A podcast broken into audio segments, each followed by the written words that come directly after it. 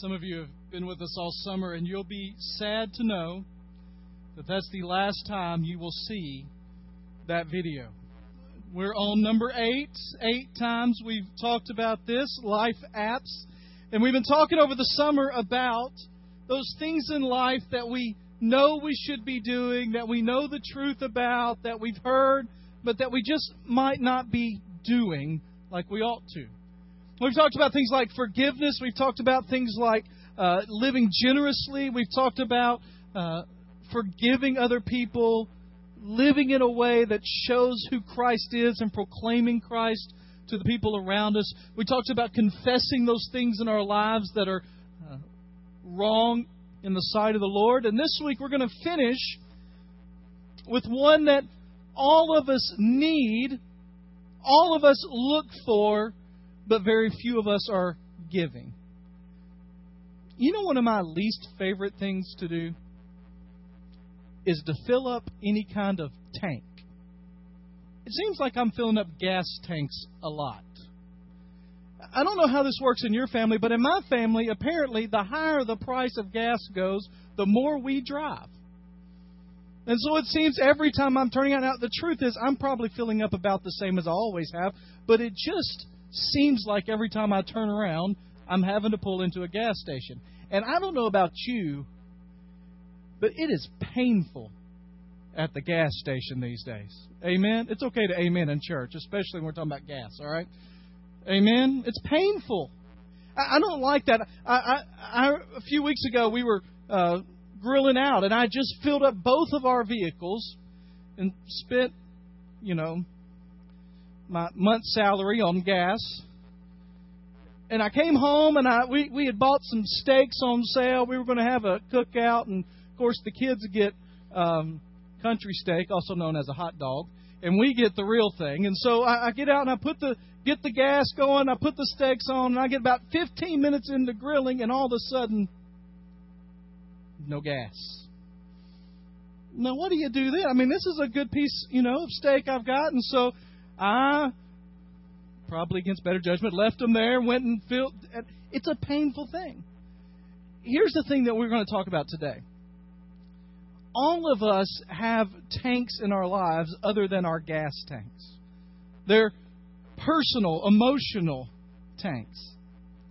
And we are constantly needing to be filled in order to live in a way that glorifies God.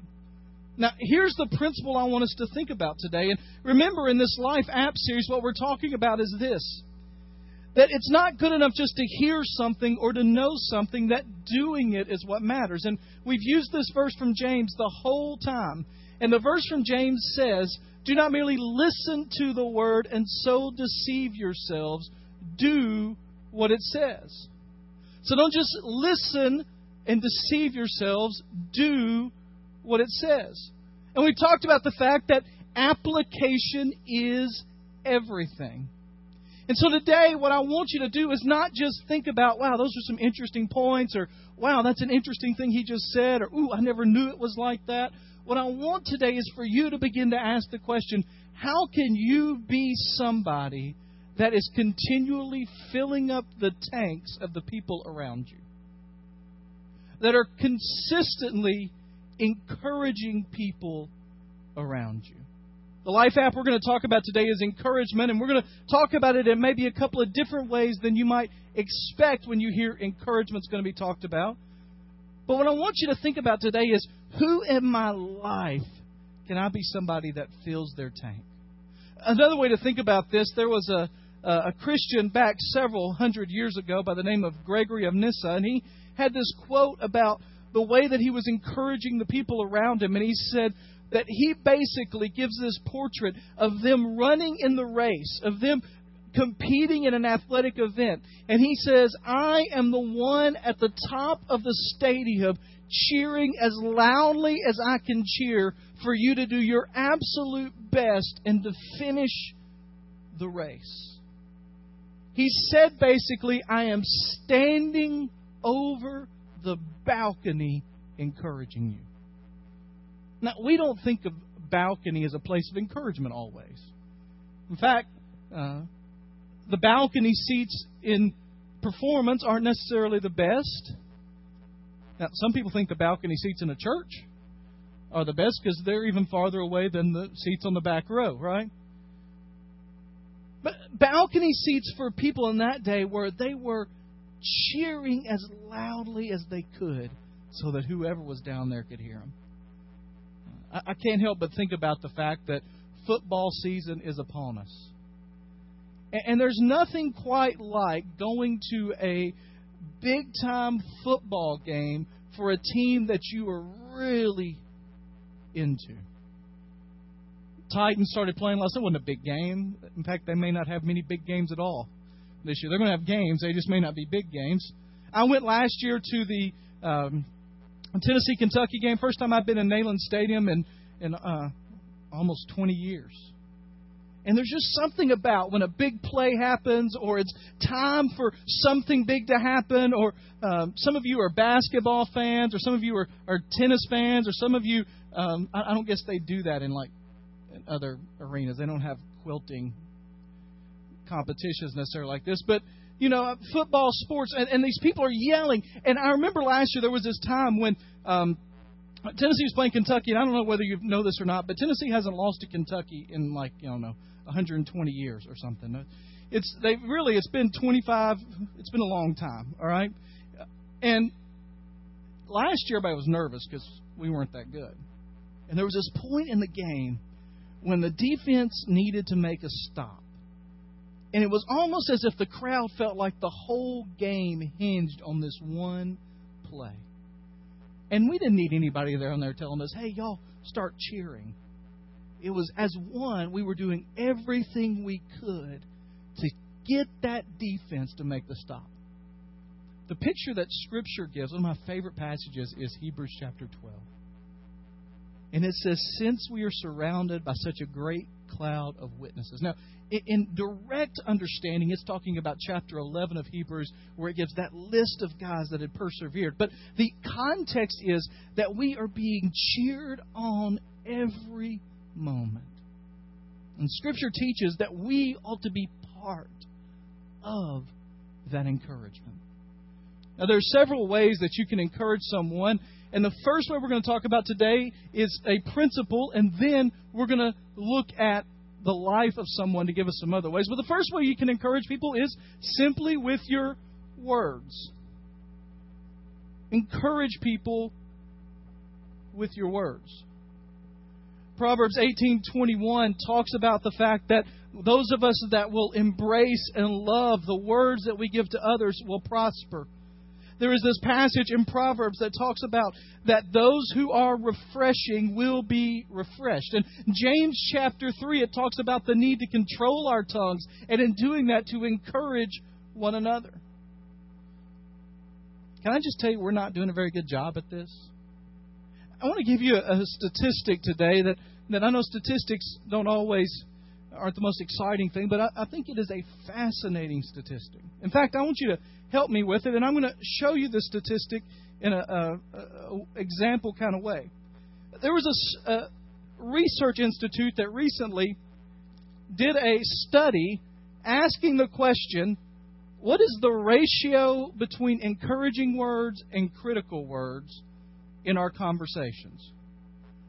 Just in normal, everyday conversation, what is the ratio of encouraging words to critical words?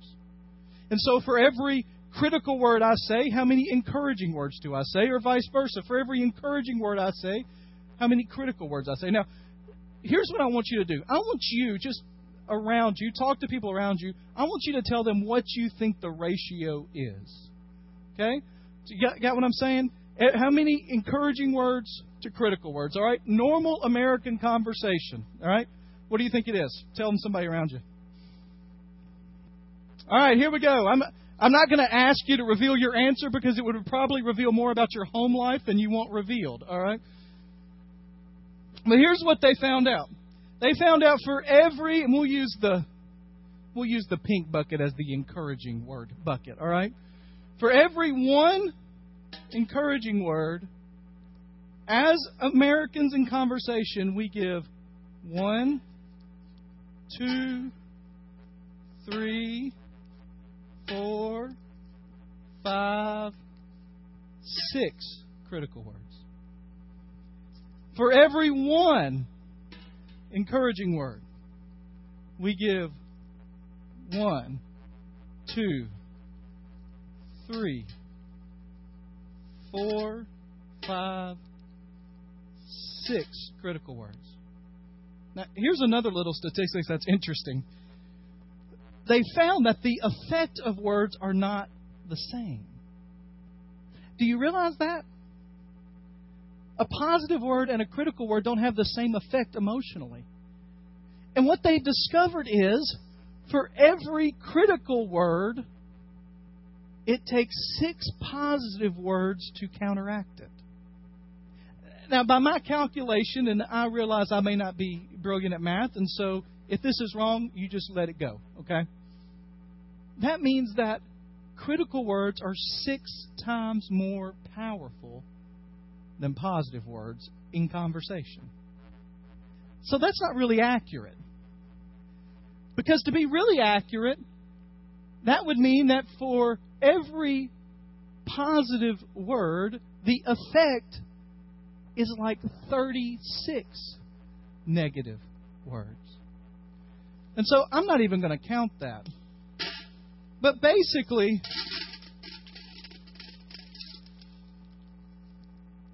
we're not doing a very good job. For every positive word, there are six negatives. And here's the thing we're all running on emotional tanks that are empty. Now, you generally have three areas that you talk to people in conversation on a regular basis. And you can call it the, the, the closed circle in the middle. That's your close acquaintances, your close friends, your family. That's that's uh, the people that you share most of your life with. And then if you go a little farther out on that circle, you, you have people that you're acquaintances with. You talk with occasionally, but not all the time. You know, when, when something happens in your life, they're not the people you pick up the phone to call. But if you see them, you know what's going on in their lives. You kind of have an understanding of who they are. And then you've got those people on the outside that you may just see every once in a while. Maybe it's the lady that checks you out at Publix or Kroger or HG Hills. Maybe it's um, at the dry cleaners, the person that you see, or somebody that you see in town but you don't really know, but you kind of are acquainted with. And here's what I want you to think about what is your ratio in each of those circles? Here's an interesting thing that the study found that the closer we get to the inside of the circle, the higher the ratio of critical words to encouraging words. So when you're out talking and you're at the cashier, most of us don't chew the cashier out at Publix. Now, maybe at times you have, but most uh, most of the interactions you won't see. Now, maybe it's not overly encouraging, but you're not really giving terrible feedback to your Publix checkout person. But the closer you get to your family, you well, they know how I feel about them. They don't have to have me tell them that. They know how I feel. And so we've ended up with a culture of people that are running on empty. In fact, here's the thing that's that's uh, kind of striking is uh, uh, you're probably aware of this, whether you know you're aware of it or not. But but men and women are looking for answers to different questions to determine value in life. So men are wondering, can I cut it? Can I make it? Can I hack it? Am I competent? Am I able to do this? So they're, they're worried about at work. Am I going to be able to do the work that I've been called to do? Uh, they're worried about at home. Am I going to be able to be the husband? I'm going to be able to do the things I'm supposed to do. They're, they're concerned about their performance. And ladies, let me just say, you don't realize if, the power your words have with your spouse. Women, on the other hand, are looking for value in who they are, in their appearance. That's why women play this cruel joke on their husbands. They go get their hair cut and don't tell them. And then they come home and they don't say a word. And they expect the husbands to do what? Notice. And so they wait five minutes. And they wait ten minutes. And if they get to 15, you're in danger, all right? And if they ever have to utter the words, well, did you notice anything different? notice anything different? And the guy clueless. Did you move a chair or something? What's what's different? Yeah, that, uh, you haven't worn that shirt in a while. We don't call them blouses; they're shirts for guys. And then if she ever has to say, "Did you even notice I got my hair cut?" Guys, we're done. All right.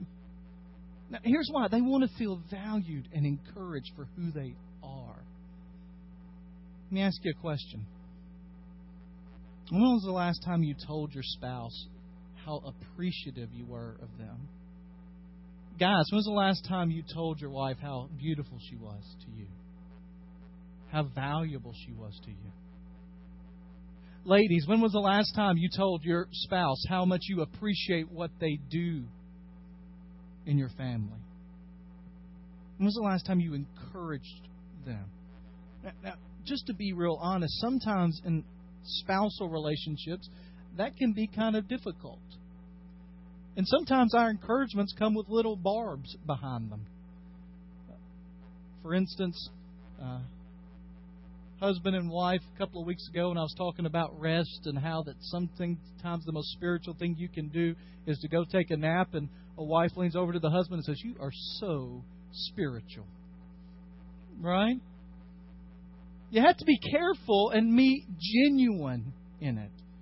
Here's the thing the more we use our words to encourage each other, the more we'll recognize the things that we're encouraged by. It's not just spouse relationships, it's so important from parents to children. It is so important from grandparents to grandchildren. It is so important to use our words wisely. James in chapter 3, he says that our tongue is like a rudder and determines where our lives go by the words that we use. But words aren't the only way we can encourage. If you've got your Bibles, turn to Acts chapter 4. They're an important way. In fact, they're some of the most important. But they're not the only way. Acts chapter 4. And here's what we're going to do we're going to take a brief tour through parts of the book of Acts. So I'm going to expect you to turn the pages in Acts quickly once you get there, all right? We're going to be in Acts 4 for a minute, then we're going to move on. We're not going anywhere else in the Bible, and so uh, if you're following along on um, YouVersion, uh, you can go over to the Bible app and go to, to Acts 4, or you can pick up a Bible in front of you. But we're going to be switching to two or three different places. And the first thing we all want you to understand is that we're going to be talking about a man today, a single man, a man. Uh, I don't mean that necessarily he wasn't married, but a, a, one solitary life, and look at the ways that he was encouraging to other people. And the first thing we're going to see is you can encourage by words, but you can also encourage by giving. Now, I'll clarify that in a minute, but if you're in Acts chapter 4, looking at verse 32, you have this description that all the believers were in one heart and one mind. No one claimed that any of his possessions was his own, but they shared everything they had. With great power, the apostles continued to testify to the resurrection of the Lord Jesus. Much grace was upon them all. There were no needy persons among them. From time to time, those who owned lands or houses sold them, brought the money from the sales, put it at the apostles' feet, and it was distributed to anyone as he had need. Verse 36. Joseph, a Levite from Cyprus. Now, let me stop there for a minute because what that tells us is a little bit about who he is. A Levite from Cyprus would have meant that he was a guy that the Jews considered to be an Hellenistic Jew. Now, a Hellenistic Jew meant that they understood the ways of the Greek culture. They may have talked Greek, probably did, probably carried on some Greek customs. And as a result, Hellenistic Jews, even Levites, weren't allowed to participate in the things of the Lord like regular Jews were. They were considered kind of a second class. So Joseph, a Levite from Cyprus, whom the apostles called Barnabas, which means sons of encouragement, sold a field he owned, brought the money, and put it at the apostles' feet. First thing we need to make sure we understand, because many of you probably do, but some may have forgotten this, that Barnabas is not the guy's name. We talk about Paul and Barnabas a lot. That's not his name. What does it say his name is here? Joseph, right? Barnabas is not his name. Joseph is his name. Barnabas is a nickname. And it literally means son of encouragement. Now, that's important because in their day and time, when you were called son of anything, it meant that you were just like that. You were the spitting image. You were the exact replica. You were the copy. And so for Barnabas, what they're saying is he is the embodiment, he is the essence, he is the character of encouragement. Now, my guess is he did that with his words a lot, and that's why they talked about it. But that's not the only way he encouraged. In fact, it gives us this very important lesson right here in chapter 4 that he was a man who encouraged by his giving. Now, here's an interesting thing Barnabas is the first recorded donor in the New Testament church. He is the first person that they declare as a donor. And it's interesting because you can look and cheat if you want to. It's an open book test. What's the story right at the beginning of Acts chapter 5? What's that story there? Ananias and Sapphira. What? Let's contrast the two, okay? Barnabas comes in. What does he do? He sells his land. He brings the money. He lays it at the apostles' feet. Now, there are a couple of significant things up there. First of all, it just shows his radical commitment to the people of the community and the encouragement he wanted to give them. He's saying, Listen, I am freely giving up a major portion of my wealth in order to encourage you and in order to meet the needs of people here. The second thing that we see is there are absolutely no stipulations on his gift. What is meant thereby he laid the, the offering at the feet of the apostles is that he literally said, Here it is. You do whatever you want with it. I don't need an account of it. I don't need a line by line item of what's going on. I just say, It is the Lord's, and I am giving it unto your care. You take care of it. All right? Now, how does that contrast with what comes in chapter 5? Ananias and Sapphira, what did they do? They sold some land, right? They bring some of it what do they tell the apostles? This is everything we got. And the apostles say to Ananias and Sapphira, I'm sorry, but that's not all it's got. We're going to make you go sit in the corner for a couple of minutes, think about your mistake, and come back. Is that what happens? What happens? What happens? They die. One dies, they drag him out. Other one comes in, they let her tell the same story? No. Here's the point Barnabas was a guy who his sole concern was to see the people of God prosper. He was a balcony kind of guy that was encouraging and cheering. In any way possible, he was going to encourage. People had a need. He didn't sit around and talk about, well, I wonder, I wonder why they got a need. Wonder why they don't take care of themselves. He just came and he gave. Turn over to Acts chapter 9. Somebody tell me the story in Acts chapter 9, the big story. What's happening here? You can look at Acts 9, first part of it if you want to. What's happening here? Saul is becoming Paul, right? This is the conversion of Saul. He's on the road to Damascus and all of that. And, and here's what happens. In, in Acts chapter 9, remember Saul? He was the one that was spewing murderous threats, who had been there when Stephen was killed. He was the one hunting down Christians to have them executed or imprisoned. He was the number one enemy of the church at that moment.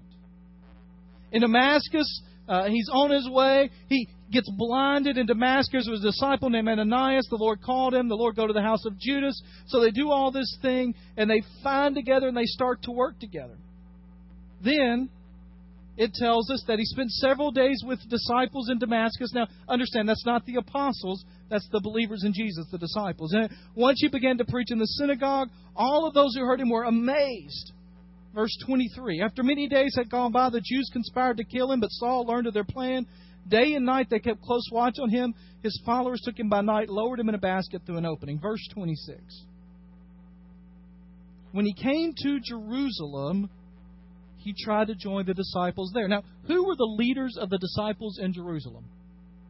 The apostles. You remember the apostles, right? The 12 guys. But they were all afraid of him, not believing he really wanted to be a disciple. They thought he was going to turn double agent on them. Verse 27. But Barnabas took him in, brought him to the apostles. He told them how Saul on his journey had seen the Lord, the Lord had spoken to him. So Saul stayed with them and moved about freely in Jerusalem, speaking boldly in the name of the Lord. I want you to get the picture here for a minute. Paul comes to Jerusalem and he is unbelievably excited about getting to meet the people that were with Jesus all the time. And he gets there and he, he knocks on the door. I, I, you know, this is all speculation, but knocks on the door. They open the door a little bit. They ask for the password because in that day it was kind of dangerous to be a believer in Jerusalem. Ask for the password, and Paul gives the right password, and they start to open the door a little bit, and then somebody goes, Wait a minute! That's Saul. Saul? What do y'all want to do? It's Saul out here. What's Saul? The one that killed people. No, don't let him in. Imagine the deflation that comes in Paul's life as he just can't seem to get rid of that past. And none of the twelve come up and say, No, Matthew, Mark, Luke, John's not there. Luke and Mark weren't a part of it yet, but none of those that were in the Gospels come up and say, Hey, man, he's okay. Let him in. It's this one guy, Barnabas, who says, Let's let the guy in. I know his story. It's amazing. Let him in. Turn over to Acts 11 for a second. I told you we're going to flip a little bit. Paul begins to share, things begin to happen. Paul begins to see the church explode. Verse 19 tells us in chapter 11 that there are these people that are scattered all over by the persecution that comes after Stephen. But that Antioch was a place where the Lord begins to multiply them. And in verse 22, it says, News of this reached the ears of the church at Jerusalem, and they sent Barnabas to Antioch. The, the point here was they said, we got to find out what's going on there, make sure it's uh, on the up and up. Verse 23. When he arrived and saw evidence of the grace of God, he was glad and encouraged them all to remain true to the Lord with all their hearts. He was a good man, full of the Holy Spirit and faith, and a great number of people were brought to the Lord. Here's the thing that, that we need to understand. Not only do you encourage by words or you encourage by giving, but thirdly, you encourage by showing grace. You encourage by showing grace. This is what I call the benefit of the doubt ministry. I think one of the tragic losses in our hypercritical society is the loss of the benefit of the doubt. You know what I'm talking about, right? Something happens, somebody does something, and the first thing you think is, well, you know what? I, I know them, and they couldn't have meant that if you want to see that there's no benefit of the doubt ministry, you just watch the way that every decision of any public person is scrutinized and described. Everybody has ulterior motives and things behind what they're doing, and they're not really out there. Now, the truth is, some of us have deserved that, and some of the people in public have deserved that because they do have ulterior motives, they do have things behind them. But in general, we've translated that into our lives. A simple word for that, besides benefit of the doubt, is just the word trust. Encourage people by trusting in them, trusting in who they are, trusting in what they're doing, trusting in their motives and their desires. Barnabas comes to both Saul and to the Christians at Antioch and says, Listen, I believe you. I trust in you. I'm giving you the benefit of the doubt because I believe God can change lives and I believe you're seeking the Lord. And I want you to know that I am going to believe it. Now, I just want to ask you a question. Have you ever been in a situation in your life when you did something and maybe you after doing it knew it was wrong or you you understood the mistake you made but you never intended to or there wasn't any malice or or any kind of meanness behind it and yet somebody close to you interpreted it as if you were intentionally trying to get at them? That you were intentionally trying to harm them? That you were intentionally trying to say something and how you just felt if you would just give me the benefit of the doubt here that's not what I intended. My question to you now is Are you one of those people that give the benefit of the doubt? Encourage people by showing them grace. And then here's the last thing encourage people by serving them. I want to show you something that's, that's interesting. If you turn over to Acts chapter 14, there's this interesting thing that begins to happen in the first 13 chapters of the book of Acts, whenever Paul and Barnabas are mentioned together, guess who always takes the first position? Barnabas. Whenever they're mentioned in a list, in fact, if you look in verse or chapter 13, just one one chapter back, it says in the church at Antioch there were prophets and teachers, Barnabas, Simeon, Lucius, Manaen, and Saul. That's Paul.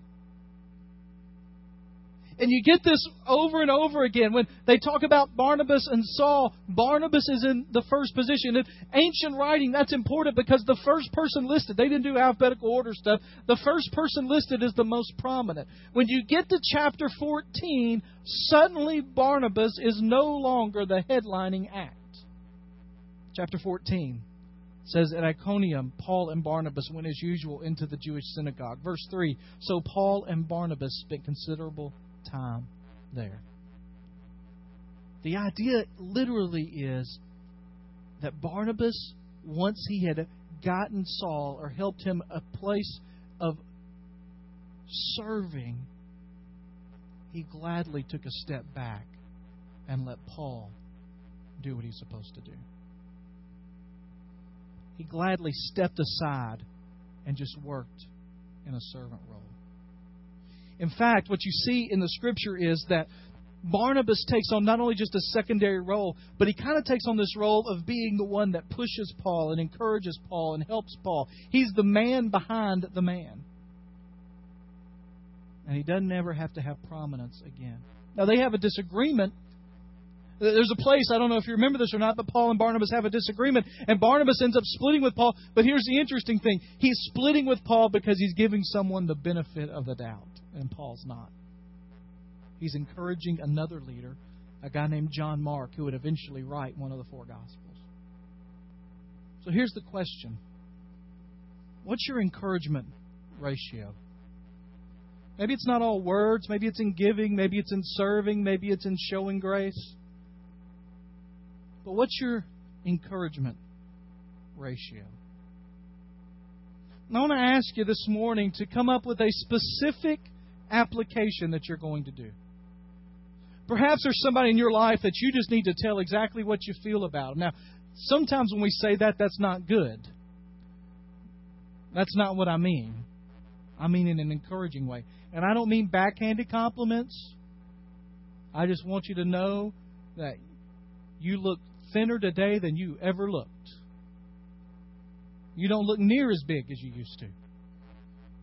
I had a lady come up to me. I've told some of you this, but I had a lady come up to me one time. I've been preaching for about two years, and preaching's one of those things. It's a learned, it's a learned thing, and some weeks are better than others. And uh, some of you say we're still waiting for those better weeks. All right.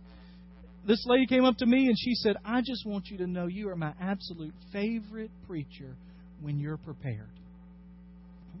And then she walked away, and I thought, "Well, what's that? When is that? You know?" I think I'm prepared every week. That's, that's not the kind of encouragement I'm talking about, all right?